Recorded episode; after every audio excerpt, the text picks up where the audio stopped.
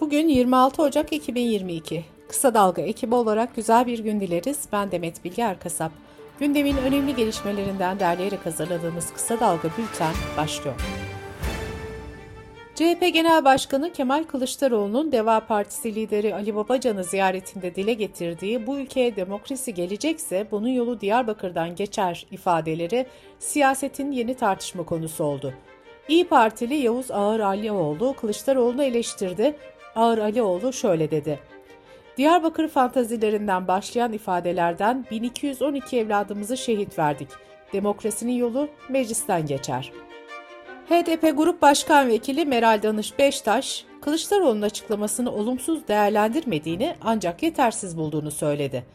Gelecek Partisi Genel Başkan Yardımcısı Ayhan Sefer Üstün ise bu söylem bir açıdan bakıldığında doğru ama demokrasi eksikliğinin tamamını tarif etmiyor. Muhtemelen kastı tamamını tarif etmek olmamış olabilir ifadesini kullandı. Saadet Partisi Genel Başkan Yardımcısı Bülent Kaya'nın görüşleri de şöyle. Umarım Türkiye'de bu meselenin artık Kürtleri memnun edecek, Türkleri de rahatsız etmeyecek ortak bir uzlaşıyla ortadan kalkacağı bir sürece hep beraber girmiş oluruz. Deva Partisi Genel Başkan Yardımcısı Mustafa Yeneroğlu da Kılıçdaroğlu'na destek verdi ve şunları söyledi. Demokrasimizi geliştirecek pek çok düzenleme maalesef Kürt meselesi nedeniyle çözümsüzlüğe hapsedilmiştir. Kılıçdaroğlu'nun sarf ettiği cümle bu açıdan çok önemlidir diye düşünüyorum.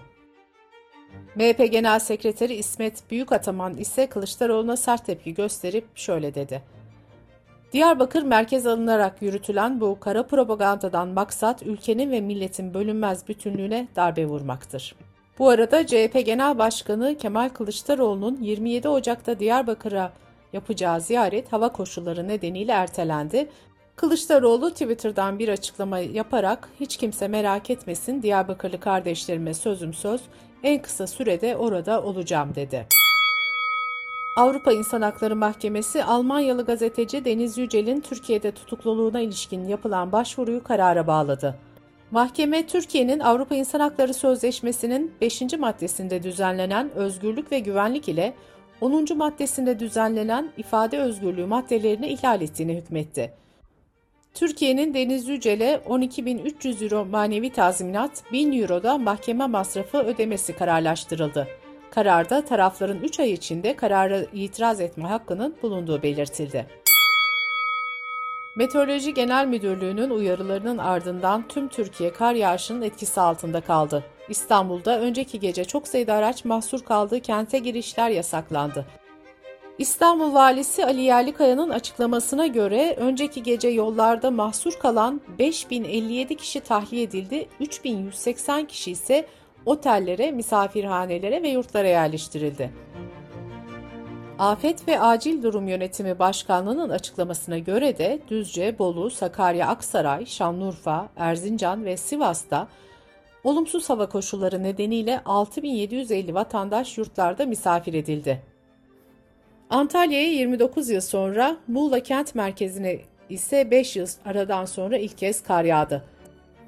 Gaziantep'te de yoğun kar yağışının bilançosu ağır oldu. Araçlarında veya evlerinde mahsur kalan 13.372 kişi kurtarıldı. Ulaştırma Bakanı Adil Kara İsmailoğlu dün saat 16 sıralarında yaptığı açıklamada Kuzey Marmara Otoyolu ve TEM Otoyolu dahil olmak üzere İstanbul'da Karayolları Genel Müdürlüğü ağında tüm yolların açıldığını duyurdu.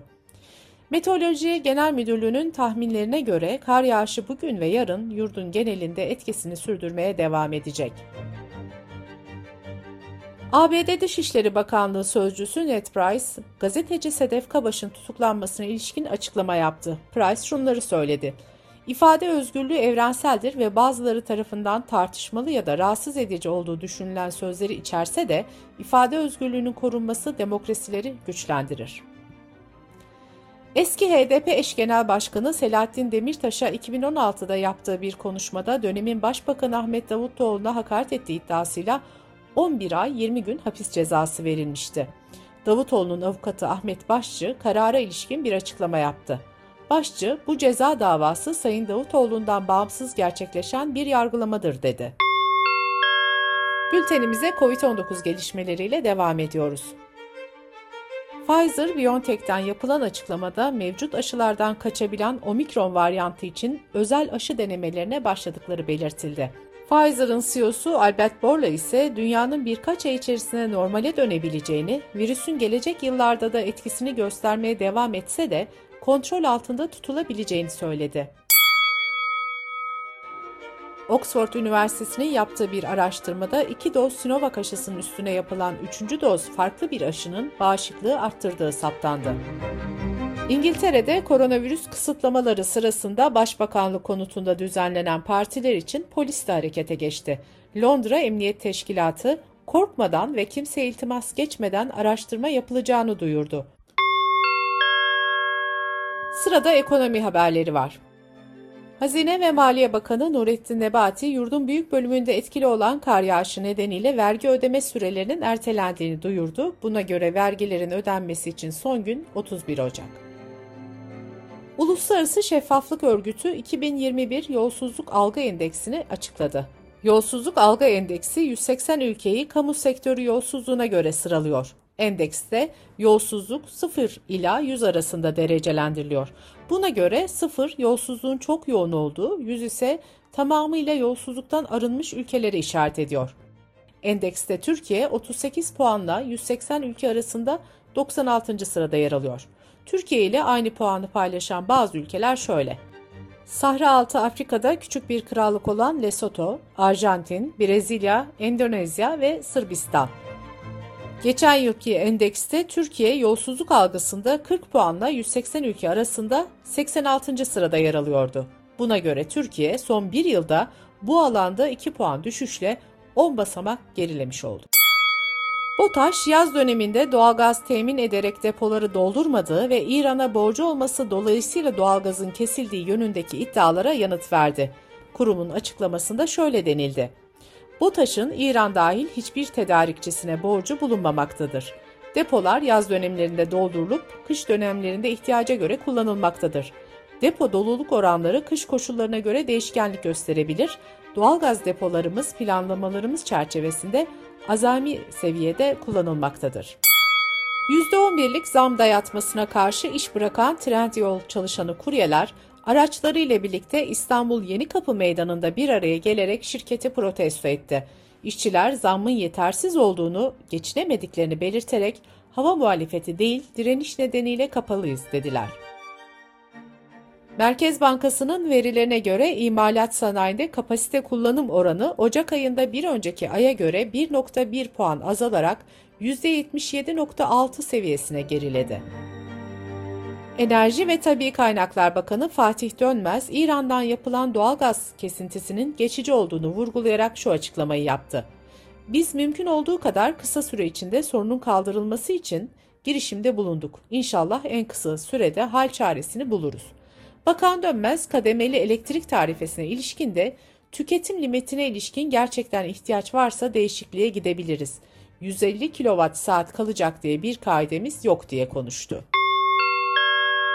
Dış politika ve dünyadan gelişmelerle kısa dalga bültene devam ediyoruz. ABD Savunma Bakanlığı Ukrayna'da gerilimin artmasının ardından 8500 askerini yüksek alarm seviyesine geçirdiğini açıkladı. Ukrayna Savunma Bakan Yardımcısı Reznikov ise Rusya'nın ülkelerine saldırı hazırlığında olduğu iddialarıyla ilgili konuştu. Reznikov şunları söyledi. Rus Silahlı Kuvvetleri tarafından yarın taarruza geçeceklerini gösteren tek bir saldırı gücü kurulmadı. Riskli bazı senaryoların olduğunu, bunların gelecekte mümkün olduğunu belirten Reznikov, ancak bugün böyle bir durum, böyle bir tehdit yok diye konuştu. Bu arada Ukrayna İstihbarat Servisi ise Moskova'nın talimatları doğrultusunda ülkede sabotaj eylemlerine hazırlanan bir grubun çökertildiğini açıkladı. Ermenistan Başbakanı Paşinyan, Azerbaycan'la bir barış anlaşmasının gündemde olduğuna işaret ederek Öncelikle bu belgenin müzakereler sonucunda oluşturulması gerekiyor. Ermenistan bu müzakerelere hazırdır ifadesini kullandı. Paşinyan, Türkiye ile ilişkileri normalleştirmek istediklerini belirterek ülkesinin Antalya'daki diplomasi forumuna katılabileceğini de söyledi. ABD Başkanı Joe Biden, Beyaz Saray'da düzenlenen bir etkinlikte Fox News kanalının muhabiri Peter Doocy'den gelen enflasyon sorusuna küfürlü bir yanıt verdi. Mikrofonu açık unutan Biden'ın sözleri sosyal medyada yayılırken küfürlü sözler Beyaz Saray'ın internet sitesinde yayınlanan resmi dökümde de yer aldı. Fox News'a bağlanan muhabir ise Biden'ın bir saat sonra kendisini cep telefonundan aradığını ve şahsi bir şey değildi dostum dediğini aktardı. Yeni yıla 4 füze denemesiyle giriş yapan Kuzey Kore'nin seyir füzeleriyle 5. denemeyi de gerçekleştirdiği belirtildi. Kar fırtınasının etkisi altına giren Yunanistan'da başkent Atina'yı çevre yollarına bağlayan ve özel bir şirket tarafından işletilen Attiki Odos yolunda yüzlerce kişi önceki gece mahsur kaldı. Savcılık şirket hakkında soruşturma başlattı. Şirket ise özür dileyerek yolda kalan sürücülere 2000 euro ödeme yapılacağını açıkladı. Bültenimizi kısa dalgadan bir öneriyle bitiriyoruz. Rusya ile Ukrayna arasındaki gerilimde tansiyon yükseliyor. Hem Avrupa hem ABD'den Rusya'ya yönelik sert açıklamalar yapılıyor. Rusya da bunlara yanıt veriyor. Ühtan Sağlam bu hafta merceği Kuzey Ukrayna ile Rusya arasında yaşanan gelişmelere çeviriyor.